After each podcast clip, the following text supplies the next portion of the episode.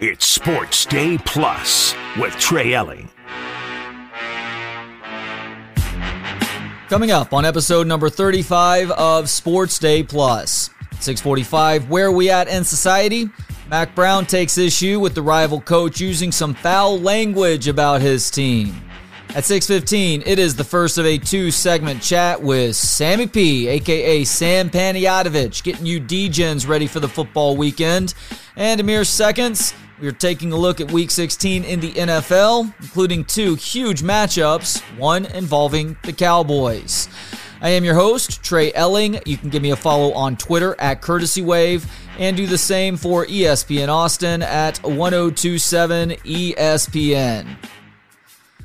Well, for much of this NFL season, you have heard me lament that it's a down year for the NFL, and in a sense, a down year across football. There isn't that dominant team in college football this year, or those dominant teams. Thankful that Texas is in the college football playoff. I feel like they've got a great chance to win the whole darn thing. And that's part of the reason why. Texas might be the most complete team in this playoff right now, but we shall see here in less than two weeks. But the NFL uh, do have some teams at the top, a lot of teams in the middle, and uh, then those bottom dwellers as well. But it does feel like the largest chunk of teams does reside somewhere around uh, six and six, or seven and six, or I guess uh, eight and six, or eight and seven, or seven and eight, or six and eight right now. And the matchups this weekend bear that out. Just looking at tonight's matchup, the Saints and the Rams. Everybody feels better about the Rams right now. Guess what, though? These two teams have the same record seven and seven. Look at the games on Saturday. Cincy and Pittsburgh, eight and six versus seven and seven. Buffalo, who a lot of teams feel like might be the one of the teams to beat. You can't completely neglect Baltimore, despite the fact they suffered another big injury to their offense last weekend. Buffalo's at eight and six right now. The one of the first games on Sunday, the Colts and the Falcons, eight and six versus six and eight. By the way, the Falcons could still very easily win their division. Cleveland and Houston, nine and five and eight and six. Minnesota seven and seven. Seattle seven and seven. Tampa Bay seven and seven. And so on and so forth. But there are actually two really good matchups in the NFL this weekend. Two matchups that I'm excited about. You could argue the third best matchup this weekend is Cleveland versus Houston, but it looks like it's going to be backup quarterback versus backup quarterback again. Last thing I saw, CJ Stroud was likely going to miss the game this Sunday, meaning Davis Mills is starting once again. And if that happens, yeah, he was absent from practice earlier today. And the reporters covering this team said safe to assume he's out for their week 16 matchup against the Browns. Cleveland, without Deshaun Watson, of course, Joe Flacco brought back from the dead. And somehow Joe Flacco still has a little bit left in the tank when guys like Matt Ryan and Philip Rivers are completely done for. But he's also coming back down to earth now. So it's backup quarterback versus backup quarterback. Still the third best matchup this week, which speaks to a strange amount of parity in the NFL this year. But those two good matchups this weekend are the Cowboys at the Dolphins. That's a 325 game on Sunday. And then Monday Night Football. Remember, Monday is Christmas. You get a Christmas triple header with the NFL, starting with Vegas at KC at noon, the Giants and Eagles at 330 and then at 7:15, it is that true Monday night football slot where the Baltimore Ravens travel to face the 49ers in the Bay Area. So Dallas and Miami and Baltimore and San Francisco. Baltimore and San Francisco are the best teams in their respective conference, both at 11 and 3, whereas Miami still has a legitimate chance to gain that one seat on the AFC side of things. If they win out, it means they beat Baltimore next week and at the very worst, they would tie Baltimore for the best record, but they would have the one upsmanship because they would have that head to head win. And the Dallas Cowboys, who are trying to get back on track after being completely embarrassed at Buffalo last Sunday. I don't know which fan base should be more optimistic right now Baltimore or Dallas. I think it's probably Baltimore, though. Baltimore, who feels extremely slighted being five and a half point dogs to San Francisco. Apparently, they haven't been paying attention to what San Francisco has been doing to teams much of this year. with, I want to say, nine of their 11 wins coming by 12 or more points. And again, this is a parity filled league this year, but San Francisco is still kicking the crap out of good teams, too. Baltimore, definitely a good team. They are in that batch of four or five good teams that you should you could say.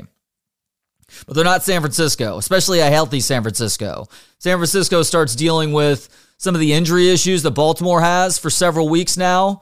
Yeah, Deebo Samuel goes down again, or George Kittle, or Christian McCaffrey. All possible, by the way. Three guys with big time injury histories. All of a sudden, Brock Purdy comes plummeting back down to earth, too, like what we saw a little bit more than a month and a half ago. So that'll be a fascinating one on Monday night. And that Cowboys Dolphins matchup is intriguing for a couple of reasons, too. Good teams, while they suffer letdowns, game long letdowns, like what happened against the Bills last Sunday good teams rise up to the challenge and don't wilt even further when one little bad thing happens. And it would be surprising to see the Cowboys get their butts kicked again like that. I think that they've shown a sort of resilience already this year on both sides of the ball, but especially on defense where some pride comes into play and they maybe do some different things to do a better job at stopping the opposing rushing attack. But there's a problem right there because Miami is still really good at running the football and they need to be good at running the football against Dallas this Sunday because it looks like Tyreek Hill might miss another week with that ankle injury. And if he's out, it completely changes the complexion of that passing attack with Tua Tagovailoa Jalen Waddle, and some other nice pieces on that side of the ball. None of those guys stirs that drink like Tyreek Hill, who up to this point was on pace to set a receiving record, season single season receiving record for I believe receptions and yards. Definitely the yards part, possibly the receptions part too.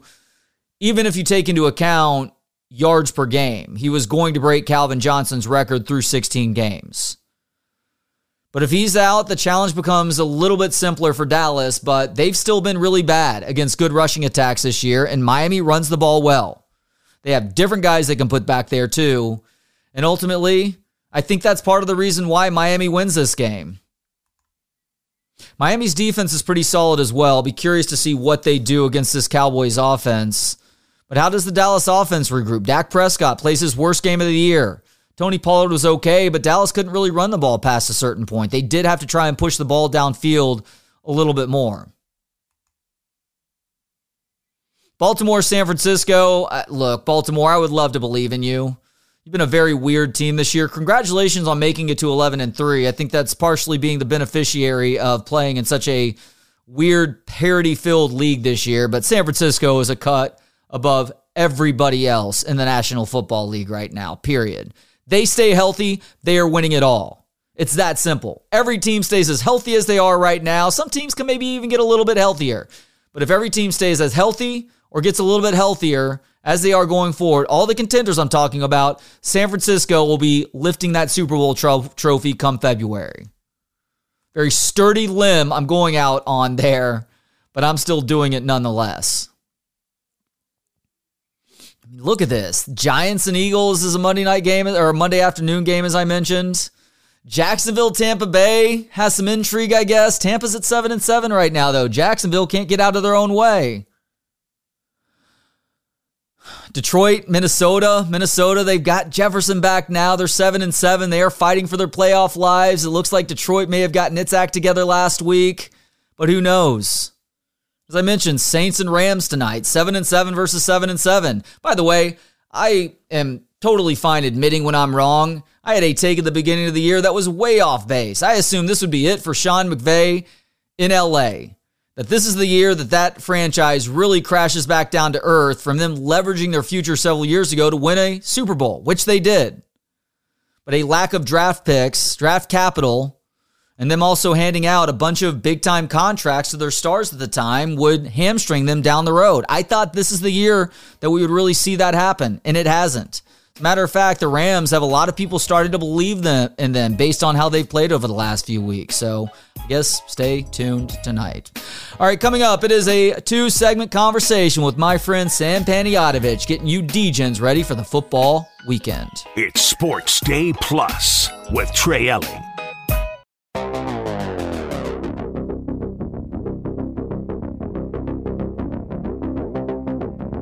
It's Sports Day Plus with Trey Elling.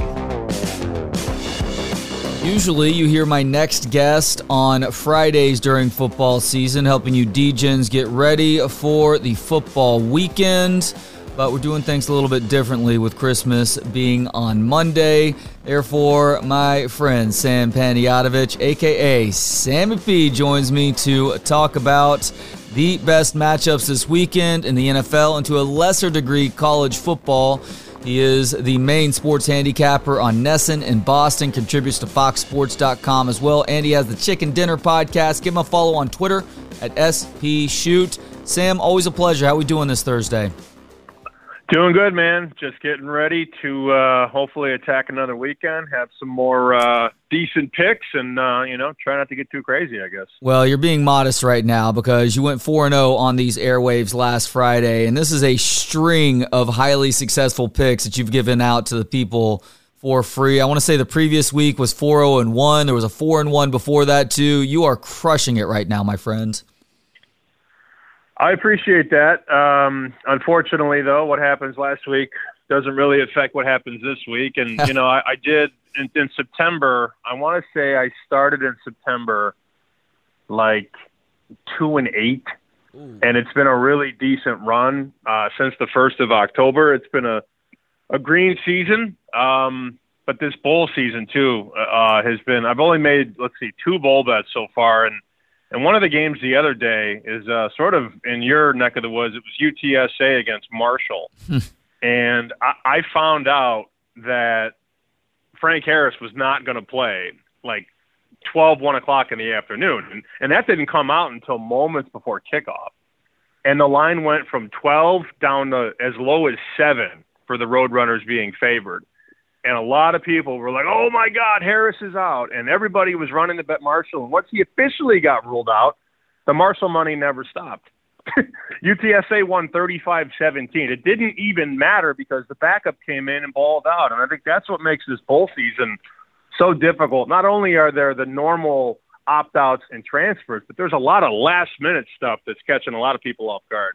Yeah, you know, uh, as somebody who doesn't really put a lot of money on games, I think I would stay away from bowl season altogether with a couple of exceptions. Like the semifinal game, or the semifinal games are one thing in the championship game because you have your your full cast of characters, your full roster, hopefully, unless there's an injury, of course.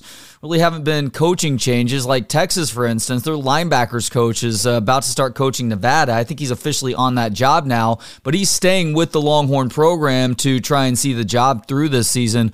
Other than that, though, you really have to cherry pick because so much is up in the air, and you just have no idea what backups who really haven't had significant tank playing time all season, but are now thrust into starting roles because their teammates have decided they want to go to a new school next season, and that process starts before the bowl games are over with. I know, and you look at you know these games on Thursday, December 28th, for example. I know this is a week away, but like I have no idea who's playing for Miami. Miami is going through a really interesting time right now. Obviously, their quarterback Van Dyke uh, is in the portal. Their backup uh, blew his knee out, I believe. So, like, we're we're trying to figure out like who's playing for Miami, and of course, you you read the press clippings and you see what's going on, and it's like it might be this guy, it might be that guy, but it's impossible to break down games. I think ahead of schedule um, more than more than any other year. Like you know, things are coming out for bowl games tomorrow, today.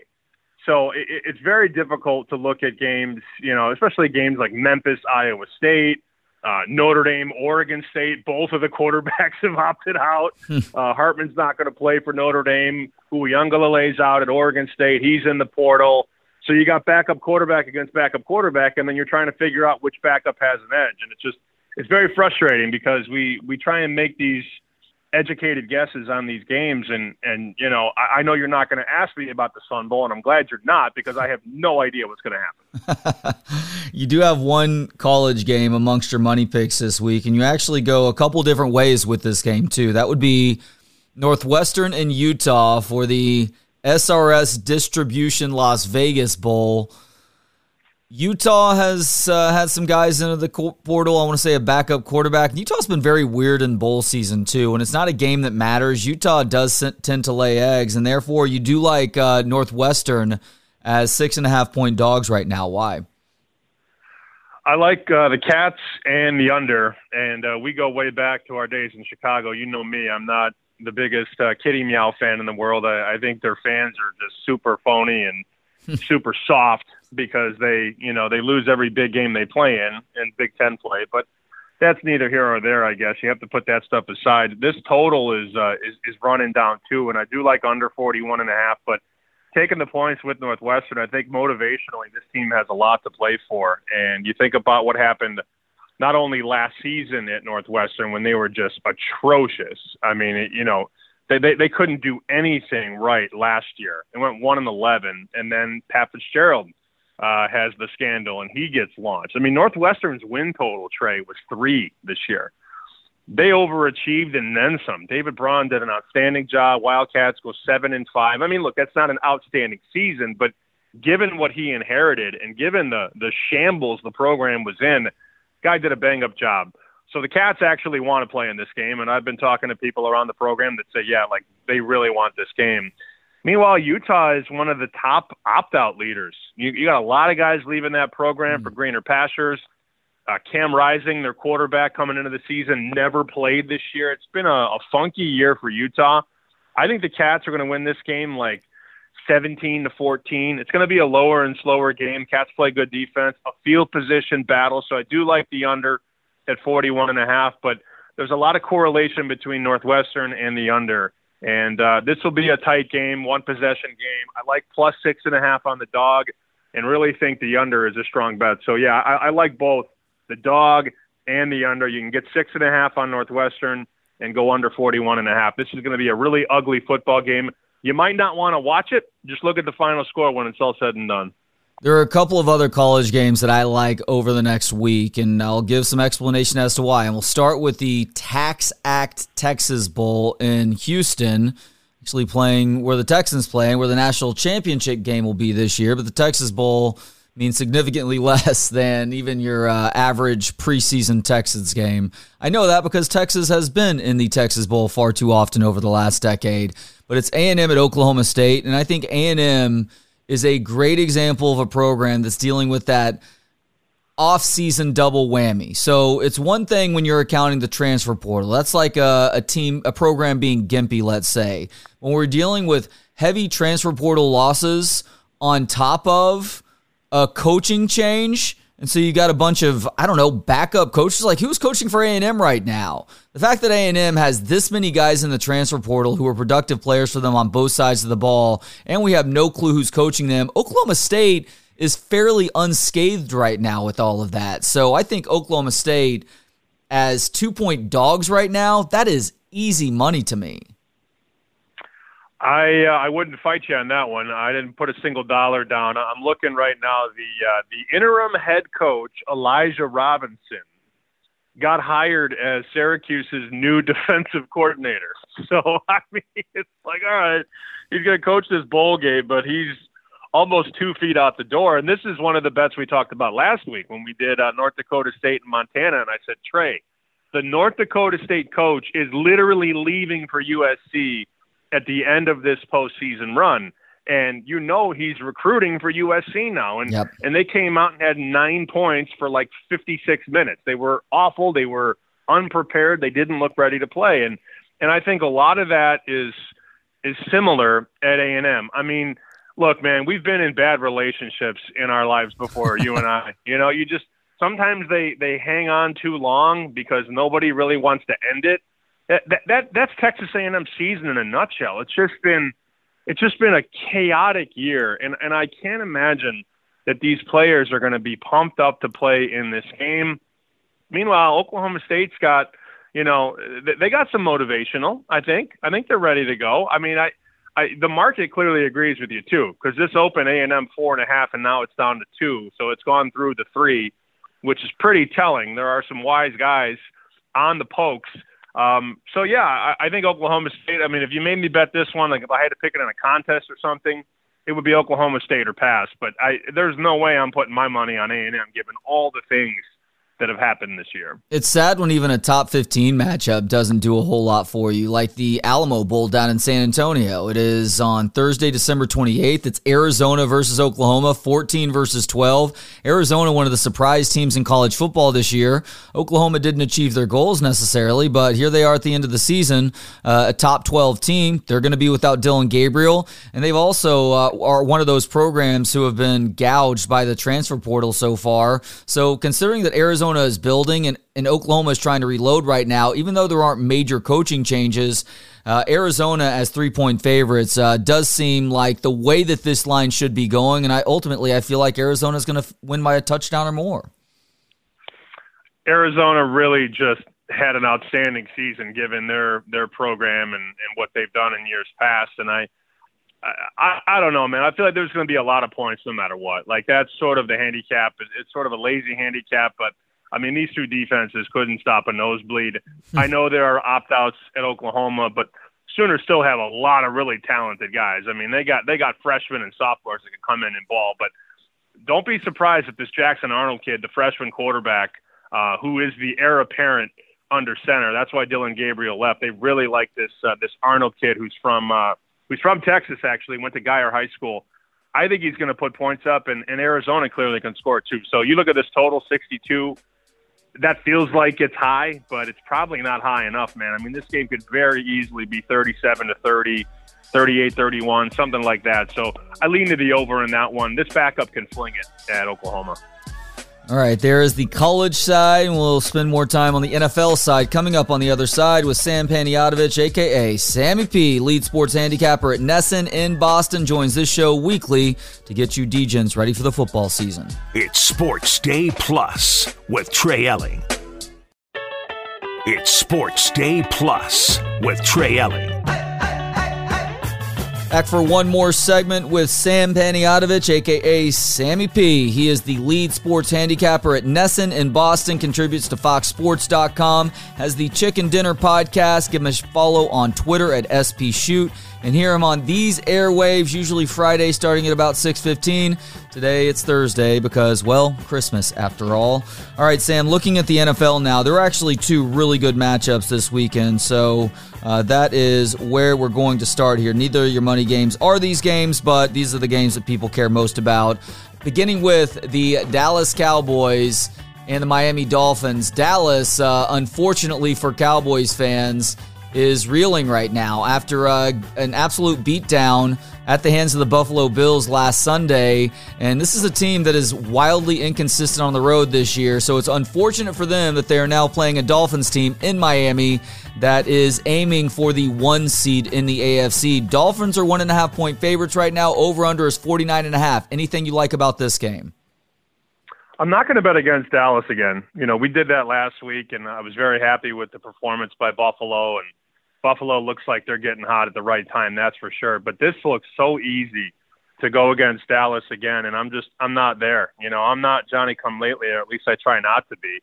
Um, this is sort of a game where I, I look to the total, and you know these Dallas totals have been pretty high all season long, but Miami's defense has actually been pretty decent. Like you know, for the last five games. Now, you could look at their schedule and go, well, they played the Jets, they played the Commanders, played the Raiders, but now they've made some changes. Vic Fangio has done a good job with that defense this year. And look, I, I think the absence of Tyreek Hill, and, and let's just assume he doesn't play because that's sort of what it looks like.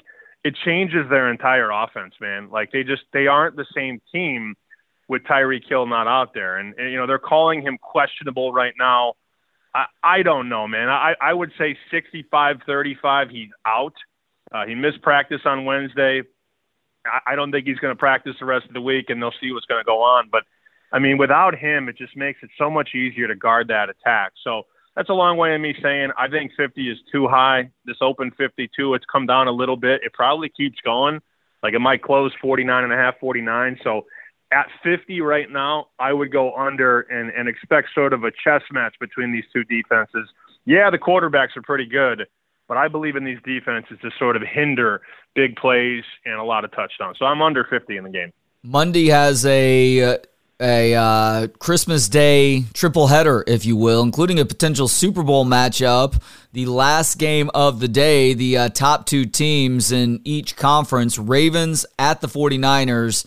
San Francisco, which has just been beating the ever loving you know what out of pretty much everyone this year. They are five and a half point favorites. Over under is 46 and a half. What is this game telling you, Sam?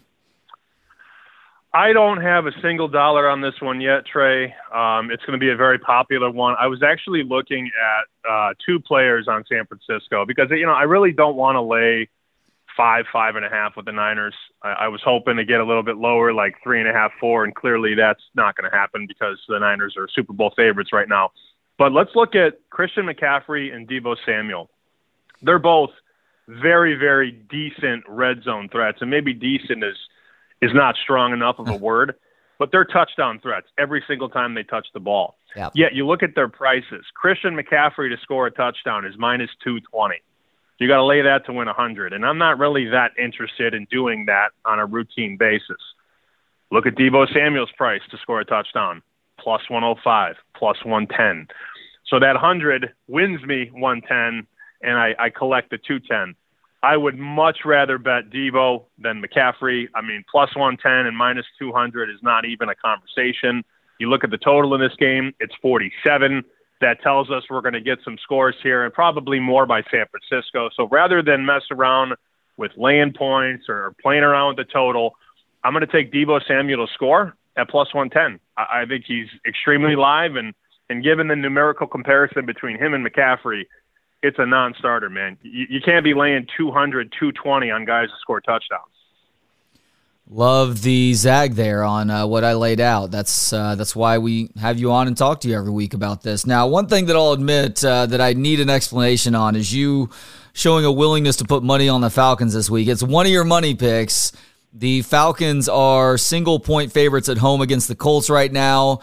Unfortunately for me, Sam, this comes down to Arthur Smith and having no faith in Arthur Smith's abilities as the head coach of this football team. I mean, they're six and eight right now, which obviously they've won six games on the season.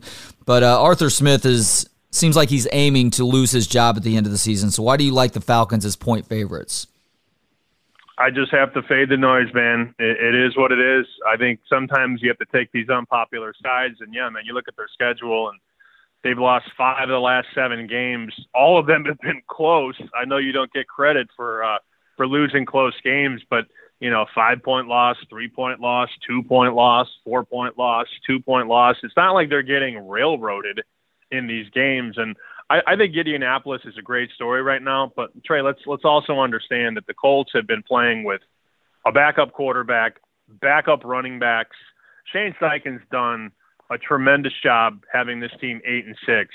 Yet, why is the eight and six team an underdog to a six and eight team? Well, because the Falcons are still they're still respected from a power rating standpoint. They have a whole lot of talent. Um, I just I feel like this is the time to get on Atlanta, and, and you know it's going to be crazy too. Atlanta wins this game, then Atlanta goes into Chicago, could easily win that game against a bad Bears team and then you could see the Saints and Falcons meet for the division on January 7th, which is amazing that Atlanta's still alive here. But it's just it's buying low on. I think this game should be Atlanta minus three. I really do, and it oh. comes down sometimes Trey. It comes down to numbers and not teams. And Atlanta at home should be laying more points to Indy. I'm sorry, that's just the reality. Speaking of playing the numbers, Cleveland and Houston, it's an ugly matchup. Joe Flacco, the quarterback on one side, Davis Mills, the quarterback on the other. Having said that, though, one of your four money picks this week is taking the over 40 in this matchup. Why do you think these two teams collectively will get over 40 points?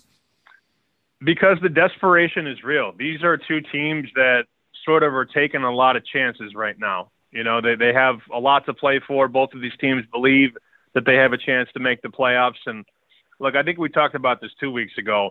Cleveland is is basically playing the air raid offense with Joe Flacco. I mean, they haven't thrown the ball this much ever under Kevin Stefanski. And Flacco, say what you want about his age and his mobility, he knows how to read a defense, man, and he can look off safeties. He can find the right receiver. They are throwing the ball more than they ever have at Cleveland. And you look at their last few games. I mean, the Browns, yeah, they scored 20 last week, but before that, they had 31 against Jacksonville. Uh, they had 33 against the Ravens a couple of weeks ago. They've been really taking shots down the field, and, and Houston also. You know, I was impressed with the way Houston fought last week. You know, without Stroud, without a lot of their receivers. Now they're going to get some of those guys back. You, you won't have C.J. Stroud, um, but I, I do think, given the number, the 40 is is very very low. It, it's not hard to get over 40, man. I feel like it's just it's a bottom number that is just ripe to go over, like a 23-20 game. That's not a good game. That's an ugly game. That's still over 40. That's 43. So, given these teams' abilities and given their offensive philosophies, I think we go over 40 in Cleveland and Houston. It won't be popular. I understand that, but look, sometimes you got to do what you got to do.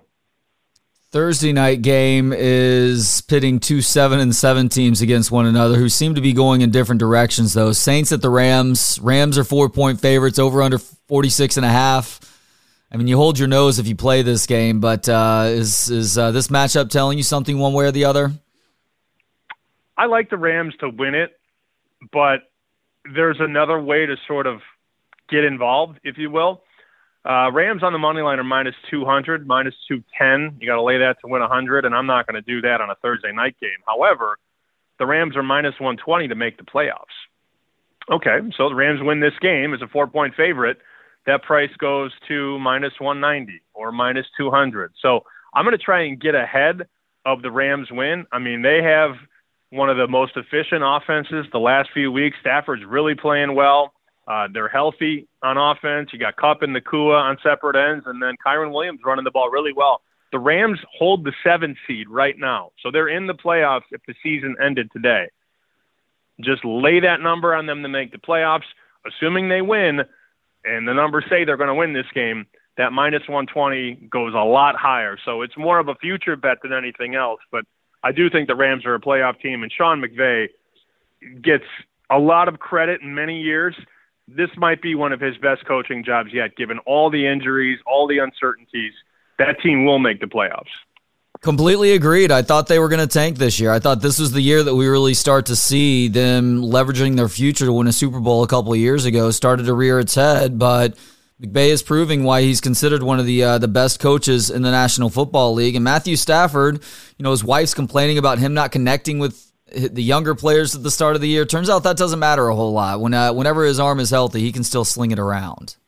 Yeah, and you look at the tiebreaker too. I mean, this is important. The Rams beat the Seahawks both times this year. Mm. Rams are currently the seven. Seahawks are the eight. They have the same record, seven and seven. But the Rams have beat the Seahawks twice, and the Rams, I believe, will face the Saints. Yeah, well, obviously they face the Saints in this one. Duh. I'm looking at the standings right now. I'm like, duh, idiot. Rams play the Saints here at home. So if you if you beat the Seahawks twice and you beat the Rams, you hold all the tiebreakers. So I, I feel like Rams playoffs at minus 120 is a, a solid bet given their path and, and given their tiebreaker situation. It is always a solid bet to listen to the advice of Sam Panayotovich, aka Sammy P, lead sports handicapper at NESN in Boston, contributes to FoxSports.com, has the Chicken Dinner podcast can follow him on Twitter at SB Shoot and hear him on this show normally Fridays heading into the football weekend. This week it's a Thursday because of Christmas time. Sam, thank you as always for the time. I'm glad we could reconnect this season with the show being in a reasonable time here on 1027 ESPN. I, uh, I am thankful every day for your and my friendship, and I look forward to next weekend, buddy. Merry Christmas to you and your family. Merry Christmas, my friend. All the best. Coming up and where we at in society, some guy went way overboard with the secret Santa bits, and now he's upset because he didn't get a good present in return. It's Sports Day Plus with Trey Elling.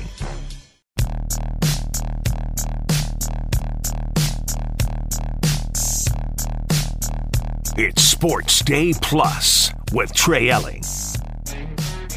Final segment of today's show means it's time for where are we at in society today? That's right. It is your regular look at stories that show we as a people are headed in the wrong direction. Very occasionally, I will bring you a story that provides a sense of optimism that has us all saying to ourselves, hey, maybe we as a people are starting to figure something out. But sadly, today is not that day. I have promoted a couple of different stories for today's Where Are We At in Society. I do plan on getting to both of them.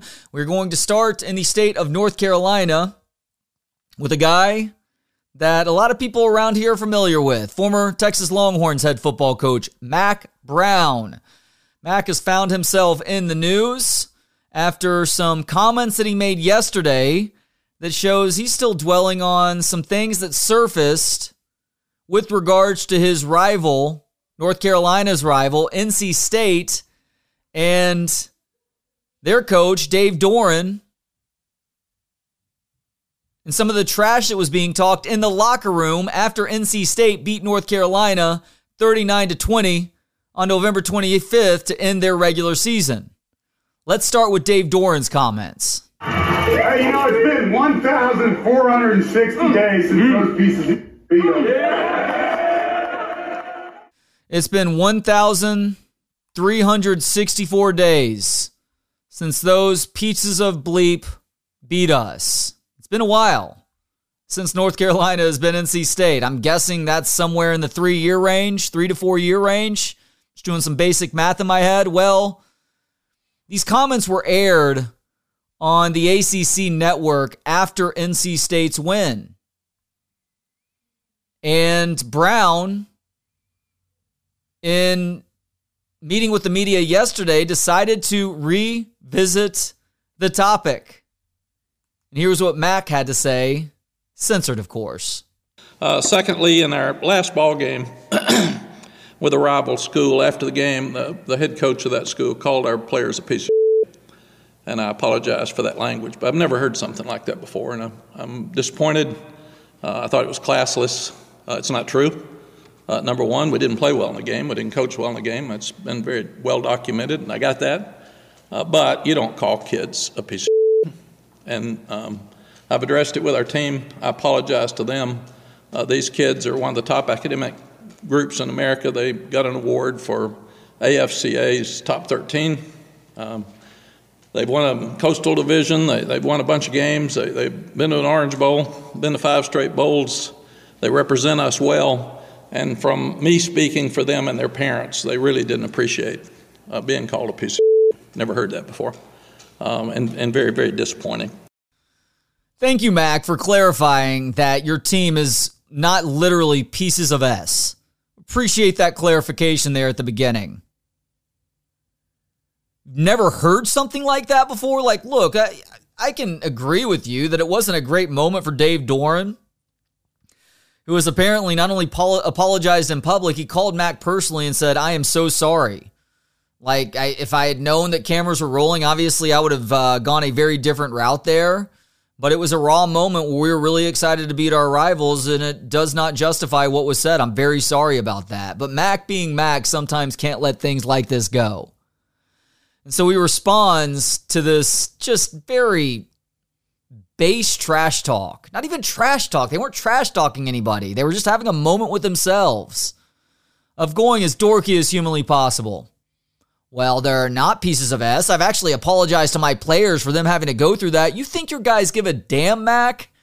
that the opposing coach said that in what was supposed to be the privacy of his locker room? No, I guarantee you, because you would hear stories like this from time to time at Texas back in the day, where Mack is just being way too sensitive, grandfatherly. I don't know what you call it exactly, but he's just going really overboard with his reaction to something that's somewhat innocuous. And the players just roll their eyes like, all right, Mack, whatever. You prove the point that you're trying to prove right now.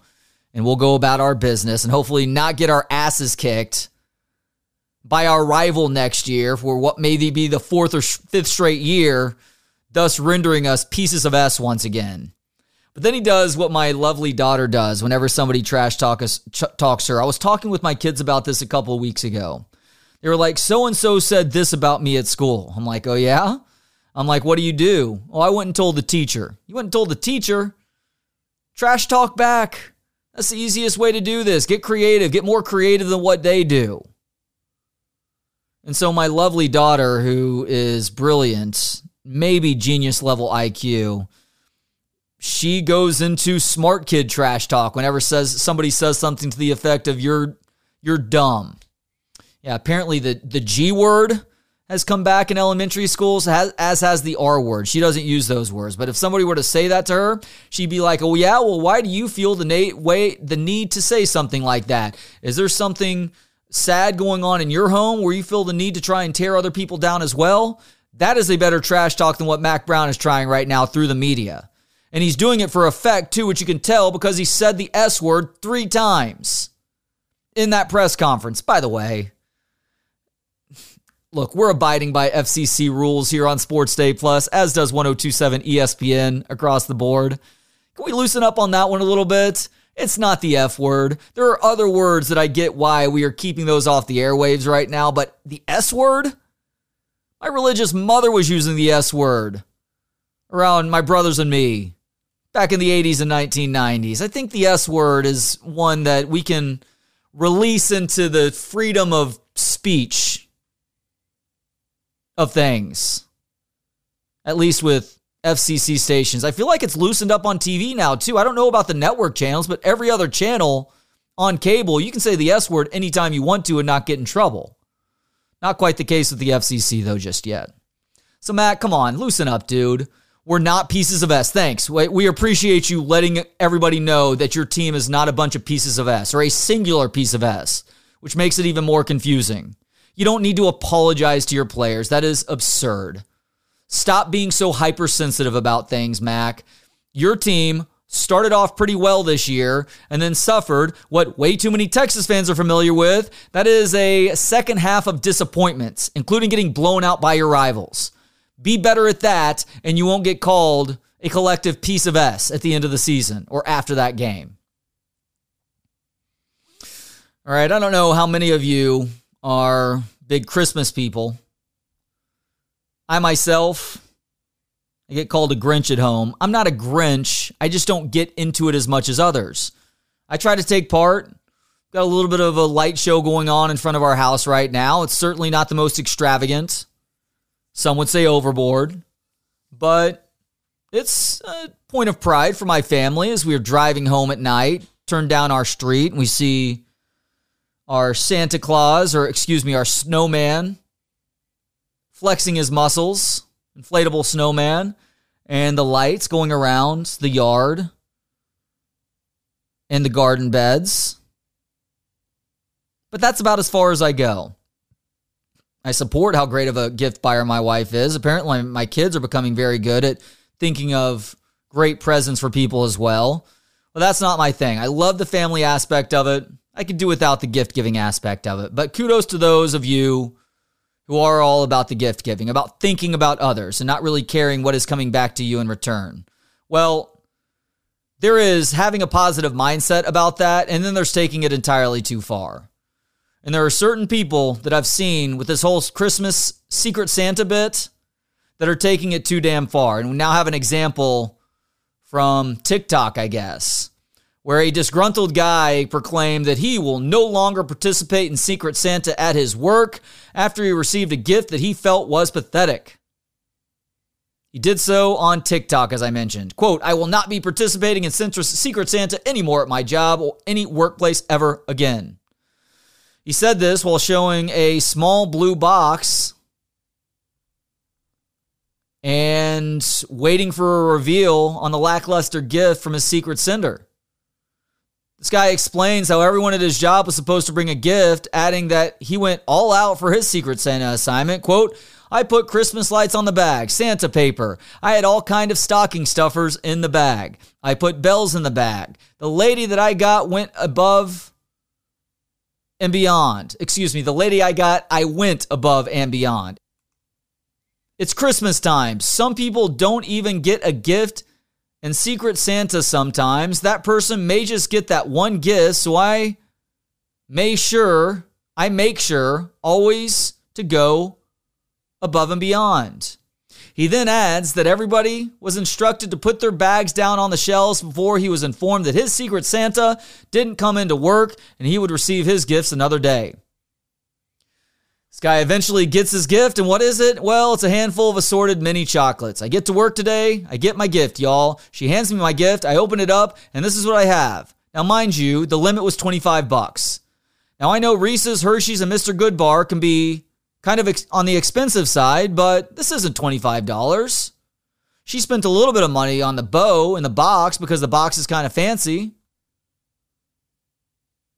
But this is weak. Look, I'm sorry that you put way too much of your own personal worth into this secret Santa gift that you're getting for somebody else. But for some people, that is a nuisance. And there is an obligation, a pressure to have to participate versus there being a voluntary nature to it all. And so this person took the time to get that expensive box and the bow, and they put a bunch of chocolates in there, which, by the way, for some people, that gift is just fine. Maybe they don't keep candy in their house. Like what would be the case in my house if we didn't have a couple of kids and a wife who had more sense than to cut those things out altogether. But you, sir, well, I guess you got screwed. I guess he would agree with Dave Doeren that that other person is a piece of ass. All right, thank you so much for tuning in today. We'll be back tomorrow at 6. In the meantime, have yourselves a great rest of the evening and hook 'em. It's Sports Day Plus with Trey Elling.